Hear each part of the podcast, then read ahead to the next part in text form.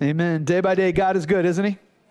Amen. Every day. Praise the Lord. Um, it is good to be with you guys this morning. And uh, I told the first service, and I just want to say to the second service as well, one of the good graces of God in our life is the gift of Samantha Kaufman on the violin. Uh, it's been a while since she's played. I'm glad she's back. It's awesome. I love it when she plays. It's it's awesome. So um, I'm excited to get into God's Word with you today. Thank you for joining us. If you are here for the first time, Um, it is wonderful to have you. If you're here for the first time in a long time, welcome back. If you're joining us online today, thank you for listening in online. Uh, if you have your Bible, I want to invite you now to take it and open it up to Acts chapter twenty-six. Acts chapter twenty-six is where we're going to be uh, today. And as we get ready to jump into Acts twenty-six, just kind of a quick opening story. Um, so guys, this past week, my oldest daughter and I decided to do something crazy. We decided that we were going to give CrossFit a try. All right, all right, all right. So shout out to Andy and Mandy Kirschbaum in the back for letting us come over to Bombers CrossFit. Um, yes, shameless plug for them. Uh, you know, so CrossFit, right? I, I gave it a try. You know, I, uh, I some people call it CrossFit. Some people call it like voluntary self-torture. Right? That's kind of what it was for us. Um, you'd think that by this age, I would learn to not do those things to myself, but it was actually really fun. It, here's what happened. When I started to look into doing CrossFit, I started to ask people at the gym about it and learn things from them. And then I would say things like, you know, well, when it comes to CrossFit, you know, I'm not really looking to get ripped. I just want to be able to stay mobile and not get injured, right? That's kind of my lofty goals for, for my workout at this age. And uh, as I would share this with people, Lots, you know, I had multiple people say to me like, oh, well, you've got to meet Daryl. And I'm like, Daryl, who's Daryl? I got to meet Daryl apparently. And so they kept mentioning this Daryl. I found out about this Daryl who, um, you know, he has lost over a hundred, a hundred and some pounds.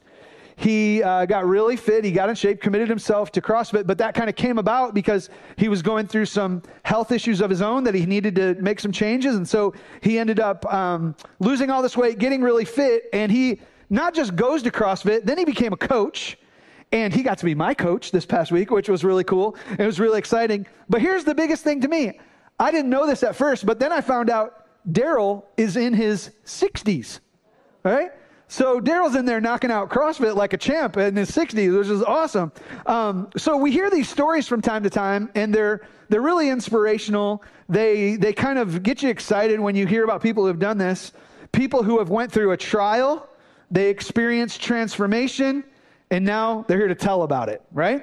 Today, I want to talk to you about how sometimes God allows trials in our lives so that we can tell about he about how he transformed us, right? That's part of why God allows us to go through trials. God allows trials sometimes so that we can tell about how he's transformed us. So we're going to continue today our study in the book of Acts. As we kind of get near the end today, we're going to pick up in chapter twenty-six. And leading up to chapter twenty-six, you know, we've covered a lot of good ground in this book. So if you're new with us today, um, let me just give you the very succinct version of what's happened so far. In the early chapters of the book of Acts, Jesus uh, has resurrected from the grave. He pulled his disciples together and he commissioned them out to take the gospel out to the rest of the world. So they started their witness in Jerusalem and the regions around Judea and Samaria. Then their witness is extended out into the Gentile parts of the world, mainly through the missionary journeys of the Apostle Paul. So when we get into Acts, like around chapter twenty-one or so, this is where the Apostle Paul has completed his three missionary journeys, and he's now making his way back into Jerusalem. And once he gets there, he finds out that the Jews did not receive him well in Jerusalem. They actually tried to kill him twice, and the Roman officials have to step in both times and spare his life. They put him in custody, and for his own safekeeping, they actually transport him out of Jerusalem and hold him in custody in the city of Caesarea. So then we get to Acts chapter twenty-four and twenty-five, and we learned how over multiple years, Paul endured multiple trials in Caesarea. However, none of the Roman governors wanted to make a final ruling on his case, so Paul ended up appealing to have his case seen before Caesar in Rome. Well, the Roman governor um, uh, approved that and granted that to Paul. So the problem was now, when we came to the end of chapter twenty-five, that the governor who approved that Paul take his case escalated up to Caesar in Rome, the governor didn't really know how to put in writing an explanation for why this was such a big controversy. So at the end of chapter twenty-five, we saw that the Jewish king, King Herod Agrippa, came into Caesarea, and the Roman governor said, hey, uh, Agrippa, why don't you hear from Paul in his case? And that way you can provide some input for me on how to write my letter to Nero, how to write my letter to Nero in Rome. So that's where we left off with uh, the story in chapter twenty-five. Today we get into Acts twenty-six. Here's how I'm going to walk through the message. Like always, I just want to preach verse by verse through this entire chapter. Uh, we're going to make some personal application at the end. Um, and the application at the end is really going to tie into the main idea from this chapter of Scripture. And the main idea is this. It's that sometimes God allows your trials so that you can tell how He transformed you. Sometimes God allows your trials so that you can tell how He transformed you. Now, let's hear Paul's testimony. Let's hear him tell of uh, God's work in his life, starting in verse one. Let's see what happens. So Agrippa said to Paul, "You have permission to speak for yourself." Then Paul stretched out his hand and made his defense. So we'll just stop right here, and we're going to remember the setting of what's going on. Um, there's a group of people gathered in a large audience hall.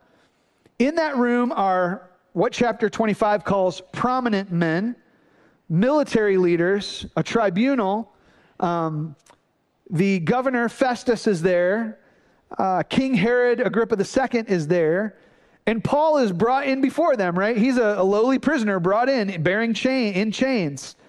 And Agrippa, the king, gives Paul permission. He gives them the opportunity to speak. So here's what Paul says, starting in verse two. Paul says, "I consider myself fortunate that it is before you, King Agrippa, I'm going to make my defense today against all the accusations of the Jews, especially because you are familiar with all the customs and controversies of the Jews. Therefore, I beg you to listen to me patiently." So pause for a second and just remember that the Jewish king, Agrippa, he's, he's not really there to make a final judgment about Paul's situation. He's not there to pronounce for Paul life or death or, you know, freedom or confinement. Festus, the Roman governor Festus, has already told Paul, you've, you've appealed to Caesar, to Caesar you're going to go. So Agrippa isn't there to really make a ruling. So what's the big deal about him being there? Here's the big deal. He is, he's King Agrippa. He has a position of high authority, and he is king of the Jews, which means he's a Jew. So remember, Governor Festus was not a Jew. So he would not have understood Jewish culture. He wouldn't have fully understood the problems between Paul and the Jews. He wanted to keep the peace, stop disturbances from happening, but he certainly wasn't able to understand the complexity and the intensity of the situation between Paul and his Jewish accusers. And that's why Festus, you know, said at the end of chapter twenty-five, basically, I don't know what to write to Caesar and tell him that this uh, this guy problem, this guy Paul, what his problems are all about. So he didn't really get it, because Festus wasn't a Jew. But King Agrippa was a Jew, which means he would have a totally different perspective on the situation. He would have understood Jewish values, Jewish tradition, Jewish religion, Jewish customs. Uh, plus, remember, this is Herod Agrippa the Second. So his father, his grandfather, and his great-grandfather were all Herods before him, which means if, as you study the, the, the fullness of the New Testament, you start to see that for, you know, generations, for, for years before King Herod Agrippa the Second's rule, the Herods before him had all these interactions between Jews and Christians that were difficult and hostile and complex. And so Agrippa was familiar with the situation. Therefore, he would have been able to help Festus understand what he was saying. He also would have been able to understand all the things that Paul is about to explain about his situation. So Paul says, I consider it fortunate that you are, I consider myself fortunate to be able to go through this trial with you here, Festus, or Agrippa. So Paul asks Agrippa to listen to him patiently as uh, he tells his story. So starting in verse four, Paul tells his story. He says, "My manner of life from my youth, spent from the beginning uh, among my own nation and in Jerusalem, is known by all the Jews. They have known for a long time, if they are willing to testify, that according to the strictest party of our religion, I have lived as a Pharisee." So remember, the problem between Paul and the Jews is that the Jews are essentially saying, this man Paul has totally disregarded and gone against our Jewish law. He specifically went against our law in the Jewish temple. And so they're all bent out of shape against Paul for this. But Paul is saying, look, these Jews from Jerusalem who are accusing me, he's saying, they've known me since I was a kid. They've known me from my youth, when I was being educated and trained in their schools, when I was being trained as a Pharisee. And if they're willing to come testify, and if they tell the truth, then they're going to have to say that for my whole life, I have been committed to honoring and respecting the Jewish law. So that's what Paul's saying here. Pick up in verse six. And he says, I now stand here on trial because of my hope in the promise made by God to our fathers, to which our twelve tribes hope to attain, as they earnestly worship night and day. And for this hope I am accused by the Jews, O king. Why is it thought incredible by any of you that God raises the dead? I love that question. Why is it thought to be incredible that God would raise the dead? Paul, Paul is saying that the promise of the coming Messiah, the promise of the Messiah's suffering and then subsequent resurrection, and the hope that the Jews had that one day they also would share in a resurrection from the dead, like that was, it was not opposed to Jewish beliefs. It was part of Jewish beliefs. Paul is saying the forefathers believed in this, current Jewish leaders believe in this, but yet here these Jews are saying that I'm preaching some heresy by coming and proclaiming this message about Christ and his resurrection. So he asks, why is this message of, of the Messiah being resurrected, why is this so incredible? And here's the thing. His point is that uh, the idea of resurrection should be seen as completely rational for anyone believing in the God of the Jews. It was rational for Paul to believe that. It was should have been rational for Agrippa to believe that as the king of the Jews. It should have been rational for any Jewish listener who was in the auditorium hall there. And let me just be candid. It should be considered rational by any one of us today to believe that the God of the Bible could, you know, actually raise the dead. And we're going to get into a little bit more about why that's rational towards the end of this message. But this is Paul's point. It's not an incredible idea. This is, this is normal. This is rational. It's logical. So that's what Paul shares with Agrippa and with all who are present there in the auditorium. And then he continues. Look at verse nine. Paul says, I myself was convinced that I ought to do many things in opposing the name of Jesus of Nazareth. And I did so in Jerusalem. I not only locked up many of the saints in prison after receiving authority from the chief priests, but when they were put to death, I cast my vote against them. And I punished them often in all the synagogues and tried to make them blaspheme, and in raging fury against them, I persecuted them even to foreign cities. So this is interesting from Paul. He's recounting the way he used to live. He's saying, man, this is, I used, I used to do the same things that my accusers are accusing me of now. He says, you know, I used to be the one who opposed Jesus, like the Jews here opposed Jesus. I used to be the one who opposed his followers like they oppose me now. I used to lock them up in prison the way they're trying to keep me locked up in prison now. I used to vote for them to receive the death penalty just like they want me to receive the death penalty. I used to punish them and kick them out of the synagogues just like all through my missionary journeys, they've tried to kick me out of the synagogues. I've tried to make, I used to try to make people reject their, their faith in Christ and blaspheme his name just like they want me to reject Christ now. Paul is saying, they, I used to travel from city to city trying to persecute these Christians, just like these Jews who are accusing me have traveled all the way from Jerusalem to Caesarea to accuse me now. So Paul is saying that he used to be just like his accusers. That's the way he used to be. But praise God, because of the gospel, we don't have to be who we've always been. Transformation can happen. My life is changed. Your life, many of your lives are changed. Your life can be changed if you believe the gospel of Jesus Christ. So Paul is really emphasizing this main idea of our text, which is this, is that sometimes God allows your trials so that you can tell how he transformed you. And so Paul is about to continue his story of his transformation here in verse twelve. Here's what he says, verse twelve. He says, in this connection, I journeyed to Damascus with the authority of the commission of the chief priests. Remember our previous studies in the book of Acts? Paul was in Jerusalem. He's like, he got permission from the chief priests. He's going to Damascus. Why? Back in Acts nine, because he wanted to persecute the Christians. And then he says this in verse thirteen, at midday, O king, I saw on the way a light from heaven, brighter than the sun, that shone around me and those who journeyed with me. So we studied all these events back in Acts chapter nine, but Paul is, is recapping this, and he's, he's saying, I used to be like my accusers, and then God showed up. My life used to be just like theirs until I had a personal encounter with the Lord. See, when you have a personal encounter with the Lord, he changes things, doesn't he? When you and I have a personal encounter with Jesus, he changes our life. He makes us different. He makes us new. The things that we used to care, care about, we kind of stop caring about those old worldly sinful things. We start to care about new things, things of the Lord, things of Christ. The things we used to love, the sin we used to love, we turn away from. We start to love Jesus and the cross and his word. We like to hear the voice of God. You know, it, it, things start to change when you have a personal encounter with the Lord. And so Paul is telling them about his personal encounter with the Lord that changed him. It transformed him.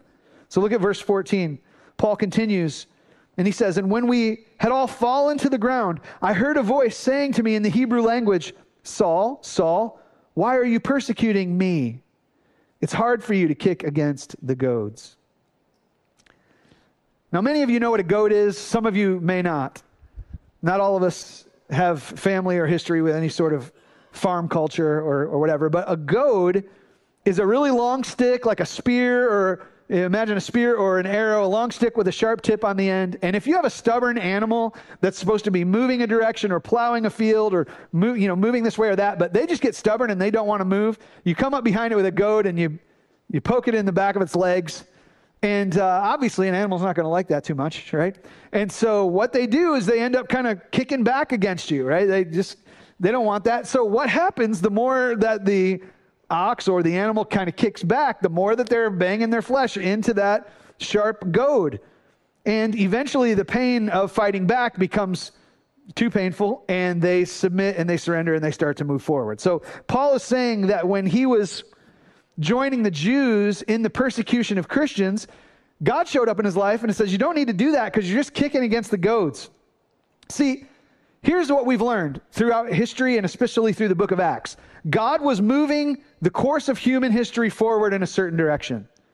God was moving people forward in the direction of believing upon his son, the Lord Jesus Christ. And as he was moving people in that direction, one of the people that the Lord was going to move that direction was the Apostle Paul. So when Paul kept resisting the direction that God was trying to move him, what was he doing? When he kept fighting against Christians, he's just kicking against God's goads, so to speak, right? He, this is what the, what Paul is doing. And while he was resisting God's work in his life and fighting back, really what was he doing? Paul was ultimately just kind of causing more trouble for himself along the way. So Paul is telling Agrippa of the day that he heard God say, hey, Paul, why are you kicking against the goads? This is part of Paul sharing his transformation story. So Paul continues to tell Agrippa what happened next. And Paul hears this voice from the Lord. Verse fifteen, Paul says, and I said, who are you, Lord? And the Lord said, I am Jesus, whom you are persecuting. And I just want to take a little side note here to say this. I want you to pay attention to what Jesus said to Paul right here. Paul was out persecuting the church. Jesus showed up and said, Paul, when you do that, you're persecuting me. Jesus takes the persecution of his church personally. We live in a culture right now where the persecuted church is still a reality all around the globe because of the way news and media and internet and information can flow freely these days. We're able to have access to a lot more information and stories about the persecuted church. Sometimes we hear about the stories so much that we can close our heart to it. Uh, I'm praying, I want to be a man, and I want our church to be a church that doesn't close our heart to the persecuted church around the world. But we remember them. We remember, as Hebrews says, to remember those who are in prison, remember those who are in chains. And I'm not going to talk a ton about it today, but I do want you to know later this fall, we're going to have uh, a sermon series where a part of it is going to be a call for us to remember and engage um, in uh, praying for the persecuted church around the world. Paul hears Jesus say, Paul, when you persecute the church, you're persecuting me. And that's Jesus speaking to Paul. Paul goes on to continue and tell more about what the Lord said to him. Verse sixteen, the Lord said to Paul, "But rise, stand on your feet, for I have appeared to you for this purpose, to appoint you as a servant and witness to the things in which you have seen me, and to those things which I will appear to you, delivering you from your people and from the Gentiles, to whom I am sending you to open their eyes, so that they may turn from darkness to light and from the power of Satan to God, that they may receive forgiveness of sins and a place among those who are sanctified by faith in me." So notice in verse seventeen right here, God shows up in Paul's life. As we've said in previous sermons, there's this divine interruption where God shows up in Paul's life unexpectedly on the Damascus, Damascus Road. And God says to Paul, I'm showing up in your life right now, and I'm going to keep showing up in your life later. I'm going to deliver you from the attacks of the Gentiles. I'm going to deliver you even from the attacks of your own people, the Jews. And then I'm going to send you back to those same people to tell them what I did for you. And that's what we've been seeing all from throughout our study of the book of Acts. From Acts chapter nine until now, Acts chapter twenty-six. What have we seen? We've seen God show up in Paul's life, deliver him from the attacks of the Gentiles, deliver him from the attacks of the Jews over and over again. And then God would do what? He would deliver Paul from those people and then send him right back to those people. God saves us from certain people in order to send us to those same certain people. Why? Because all people need Jesus.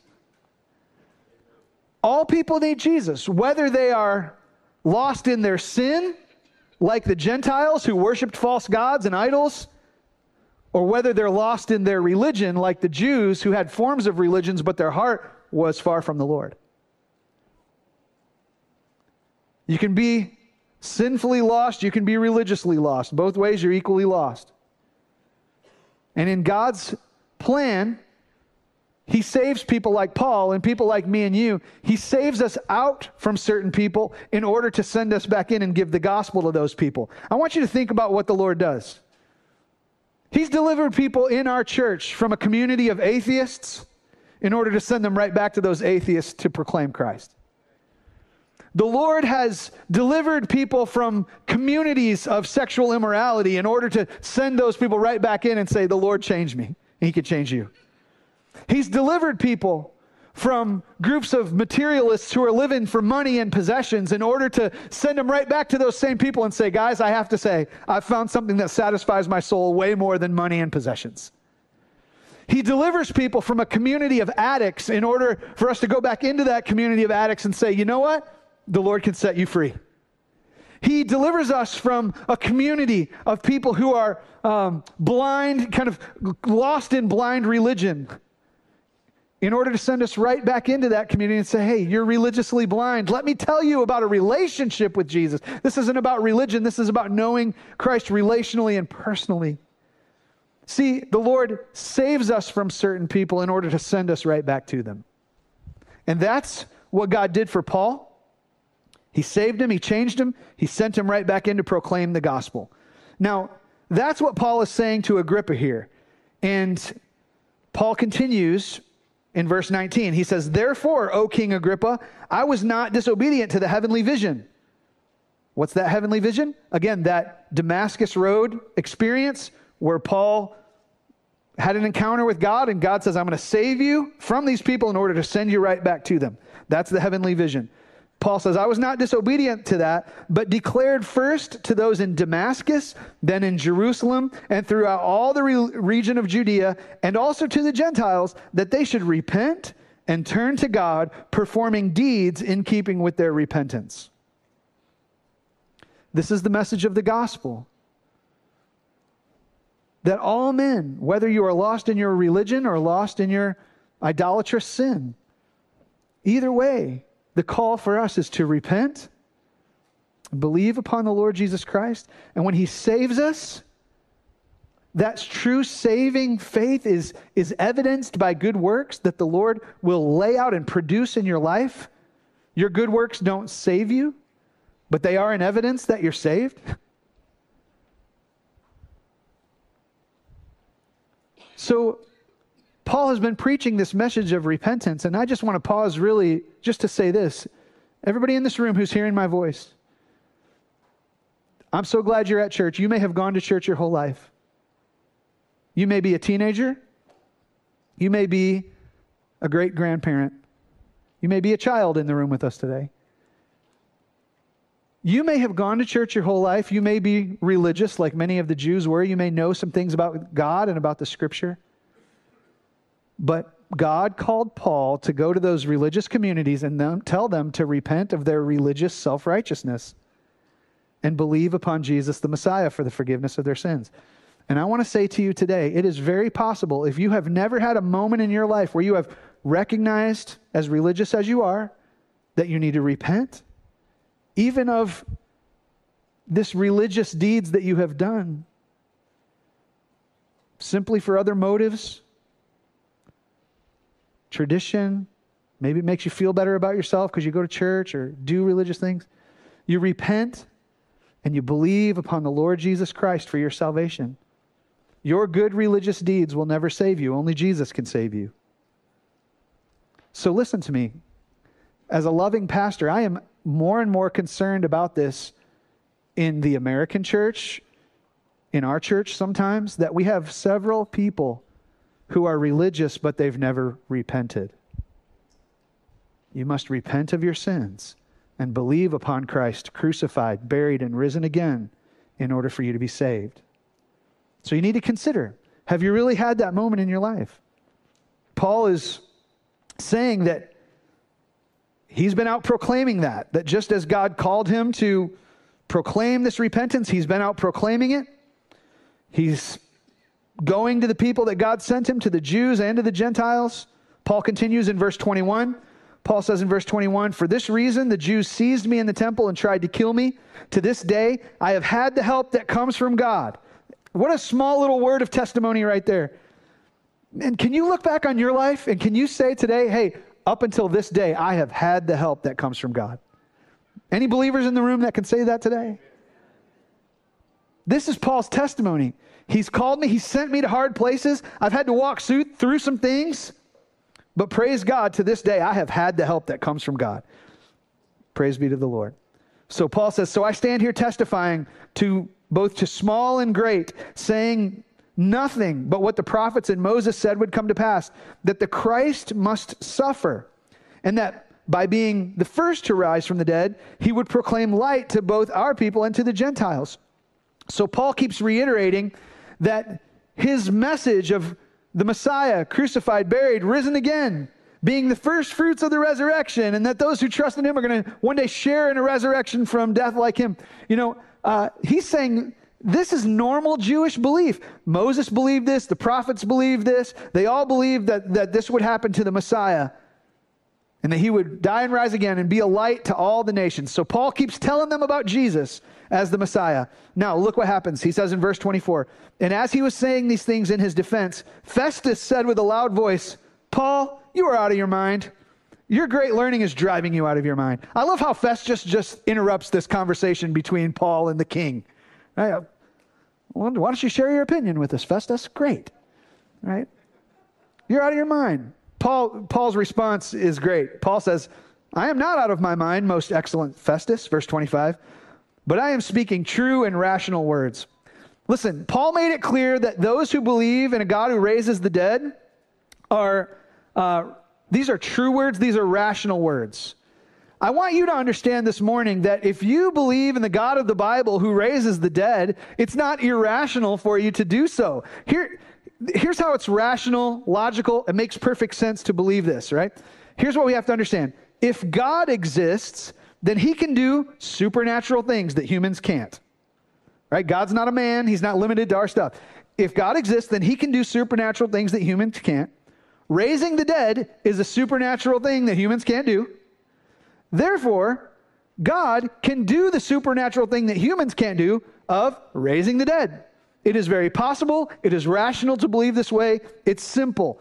Here's what's not rational. You know what's not rational? It's not rational to say you believe in God, but then wonder if he can really raise the dead. That's not rational. That's totally illogical. So don't be that guy who tries to act intelligent and uh, give, you know, intellectual thoughts to things, but then say, oh, you know, I believe in God, but this whole resurrection of the dead thing, I'm not really on board with that. Look, if you believe a God and he's not you and he's more powerful than any human being, surely you can believe that he can do the things that humans can't do. He can raise the dead. This is what Paul is saying. If you believe in God, believe in him truly. Believe in him rationally. Believe that he can raise the dead. Believe that he did raise Jesus from the dead. And that's the rational idea that Paul presents to Agrippa, even if Festus didn't like it. Okay, so Paul knows that the king is very familiar with this idea of resurrection. Um, and he says this to, to Festus in verse twenty-six. Verse twenty-six, here's what he says. He says, I got to get my notes set up. Verse twenty-six, he says, "For the king knows about these things, and to him I speak boldly. For I am persuaded that none of these things has escaped his notice, for this has not been done in a corner, King Agrippa. Do you believe the prophets? I know that you believe." So you have to admire Paul's boldness right here, don't you? I mean, over and over again, Paul just steps up with, with boldness, and he, he kind of has this moment where he's like answering Festus's little comments about Paul being nuts, but then he goes right back to talking to the king, and he says, "King, you know of these things, these things about Jesus being crucified, buried, and risen again, these things about resurrection from the death for Jesus of Nazareth. This isn't news to you. You know about all this, right?" And, and because let's remember some, some context here. When Paul is speaking to Agrippa here, it's been thirty years since Jesus died on the cross and rose again. Almost thirty years, like twenty-seven years. So for nearly three decades, the gospel of Christ's death, burial, and resurrection has been going out. People have been believing it. Churches have been started. All Paul's missionary journeys have occurred. You know, not only that, but Agrippa and his dad and his grandpa and his great-grandpa have been intermixed with all these controversies between the Jews and uh, the Christians. And so Paul knew that Agrippa was very well aware of Jesus' death and resurrection, and that he was aware that the prophets of old foretold that that's exactly what the Messiah would do. Suffer, die, rise again. So this is what Paul does. I love how he does this. He asks Agrippa, "Do you believe the prophets? I know you do." Right? I just imagine Paul this way, because it put, it put Agrippa in a precarious situation, because on one hand, he's the king of the Jews. So as the king of the Jews, he can't say, eh, I don't believe the words of the prophets. He can't do that. On the other hand, he can't say, yeah, that's true, Paul. I believe. I believe what you're saying. Because then all the Jews that were hostile against Paul would start another uprising.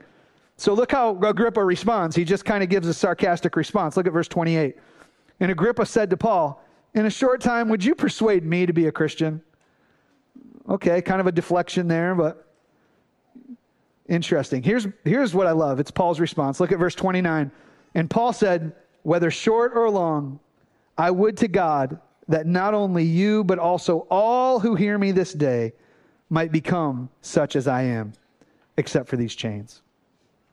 Paul wanted Agrippa to be a Christian. He wanted all, he wanted Festus to become a Christian. He wanted people who were in the auditorium listening in the hall, all the Jews who were there accusing him. He wanted them all to become Christians. He wanted them to be transformed, to become like he was as a follower of Christ, except he's like, I don't want you guys to be held in chains like I am, right? So that's where he's at. Verse thirty, here's how the story starts to conclude for today. Verse thirty says, "Then the king arose, and the governor and Bernice and those who were sitting with them. And when they had withdrawn, they said to one another, 'This man is doing nothing to deserve death or imprisonment.' And Agrippa said to Festus, 'This man could have been set free if he not appealed to Caesar.'" So once again, Paul is kind of considered to be innocent here. Festus, Bernice, King Agrippa, they all agree that he doesn't deserve to be in custody. But since he appealed to Caesar, to Caesar he shall go. And next week we're going to get into this adventurous journey of Paul from Caesarea to Rome. As he travels there, he's going to have things like shipwrecks and storms on the water and snake bites and all sorts of cool stuff. All right? So we'll get through all that. But in this chapter, chapter twenty-six, what's our point? The big point from this chapter is this. Sometimes God allows your trials so that you can tell how he transformed you. Okay? Sometimes God allows your trials so that you can tell of how he transformed you. Now, with that in mind, let me close with just two takeaways for us today. Two takeaways, two things to consider. We've talked all today about Paul being in a, in a trial here. Maybe today you're walking into this room, you've got a trial of various t- kinds going on. I don't know what sort of trial you bring into the room. Maybe you don't bring any trial into the room. I can guarantee you someday you're going to go through a trial and you're going to be wondering what's going on. But whenever your trial comes, especially if you're in one today, two points of application. First one is this. In your trial, don't resist God, submit to him. In your trial, don't resist God, submit to him. In our text, we had two different men who resisted God for a time, Agrippa and Paul. Agrippa was resisting God when he said, come on, Paul, you think you can make me a Christian this quickly? Well, what does that mean? That means that Agrippa in some way was thinking about in his heart whether or not he should become a Christian, whether or not he should start to follow Jesus as Messiah. But he says, come on, Paul, you think you, you, you can't do this to me this fast. Agrippa resisted God. The other person that resisted God for a season was Paul before his conversion. He initially fought God's work and kicked against the goads. And listen, some of you are in the midst of your trial right now, and you know God is speaking to you. He's been working on your heart. He's calling you to some sort of a change. He's, he's speaking to your heart to surrender something to him. But here's the deal. You've tried to fight him. You've made excuses for not submitting to him. Like Agrippa, perhaps you've resisted God's Holy Spirit conviction on your heart to repent of your sin, believe on the Lord Jesus Christ, and submit to your, your life to him as King and Lord.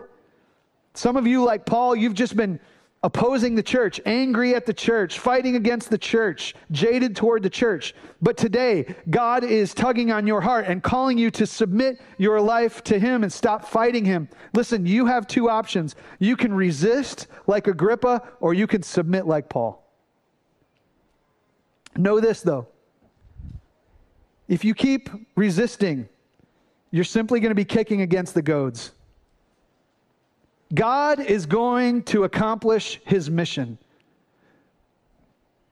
God is going to get done what he intends to get done. And let me tell you one thing that God intends to get done. One day, every knee will bow. Every tongue will confess that Jesus Christ is Lord. So if you are here today and you've been in a spot where you've been, you've been coming to church, but you haven't surrendered your life because really you're afraid of God's lordship in your life. You're, you're, you're afraid of what sort of changes may come because of, of, of submitting and changing your life um, in the ways that God calls us to. You're, you're afraid of repentance. So you've been resisting Jesus as Lord. I'm just telling you today, you're kicking against the goads because one day your knee will bow and you will profess him as Lord. Amen.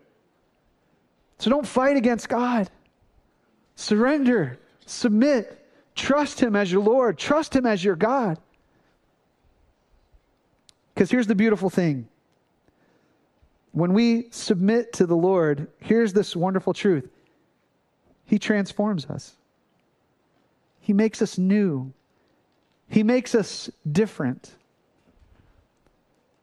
We don't just obey God's rules.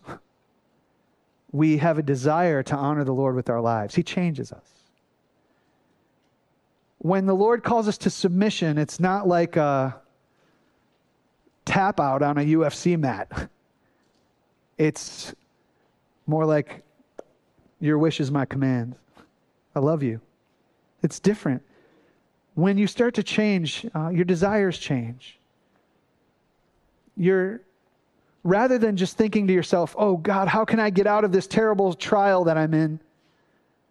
Your desire stops being like, how can I just get out from under these bad circumstances? Your desire says, how can I honor the Lord in the midst of my circumstances? How can I help the world know him?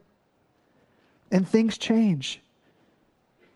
See, Paul was able to stand on trial before Agrippa, and he says, I consider myself fortunate to be before you right now. Could you ever say that? Could you, could you ever say, I consider myself fortunate to be in this trial? You know how you can? You can start to consider yourself fortunate when you walk through your trials looking for open doors to help the world know the most important thing that they can know, the most important person they know, the person of Jesus Christ. And if it takes trials and struggles to give you an opportunity to share the love of Christ with people in our world, then you'll be able to say, I consider it fortunate to be walking through this trial to help you know Jesus. Which leads to the second takeaway. Second takeaway for every believer in the room, in the midst of your trial, look to talk about yourself less and to talk about Jesus more.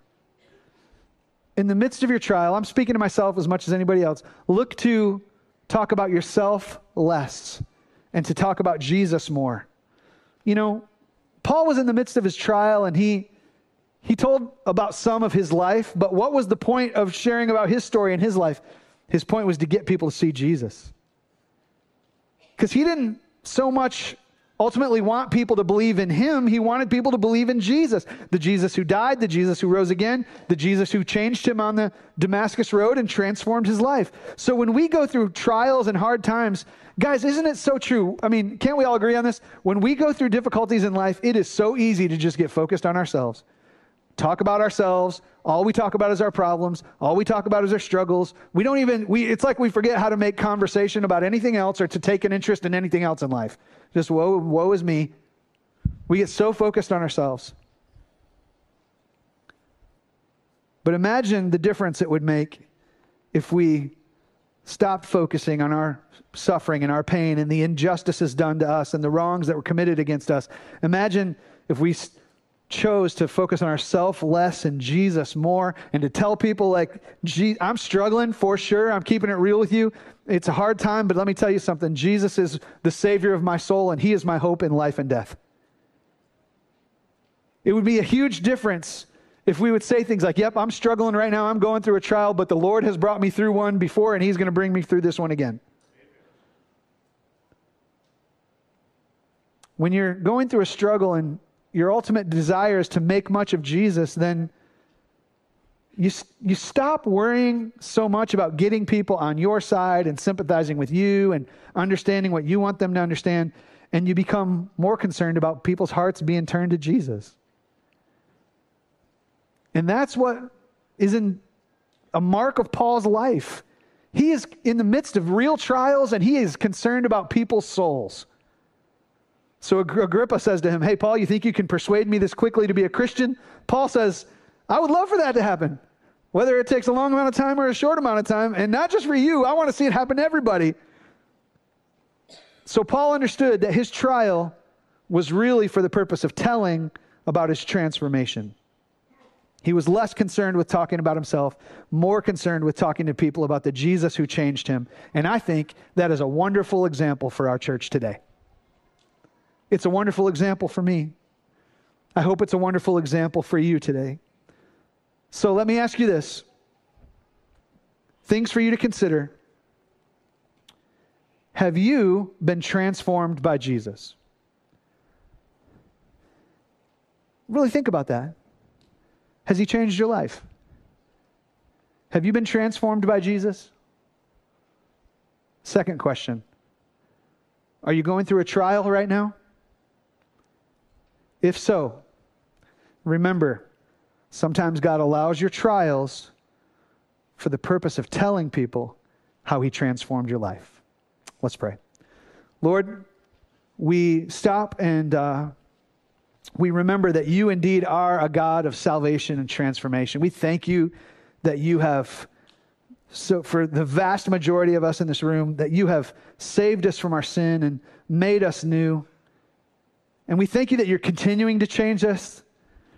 Lord, even those of us who have been saved, we, we're still so imperfect and flawed and desperately in need of your saving and changing grace. And so, Lord, um, thank you for the Holy Spirit and the power of transformation that you work in our lives through the Spirit. And Lord, today I want to pray for anybody in this room right now who is going through a trial, and they find themselves very self-focused. And they know it. They don't really like it. I pray today that you would give them the grace and the strength to speak of themselves less and to look for ways to speak of you more. I pray, Lord, that you would speak to the heart of anybody in this room right now who you've been calling them to a change. You've been calling them to yourself, but they've been resisting in one way or another. They've been fighting you. I pray that today they would listen to your call and submit themselves into your loving hands. Not just as the King and Lord of the universe, but as the lover of their soul. And I pray, Lord, they would open their hearts up to you. So, Lord, as we desire to be a church that knows you and makes you known in this world, I pray, Lord, that when we're walking through trials, you would help us look for ways to tell other people about how you've transformed our lives. Thank you for changing us. Thank you for saving us. It's in Jesus' name I pray. Amen.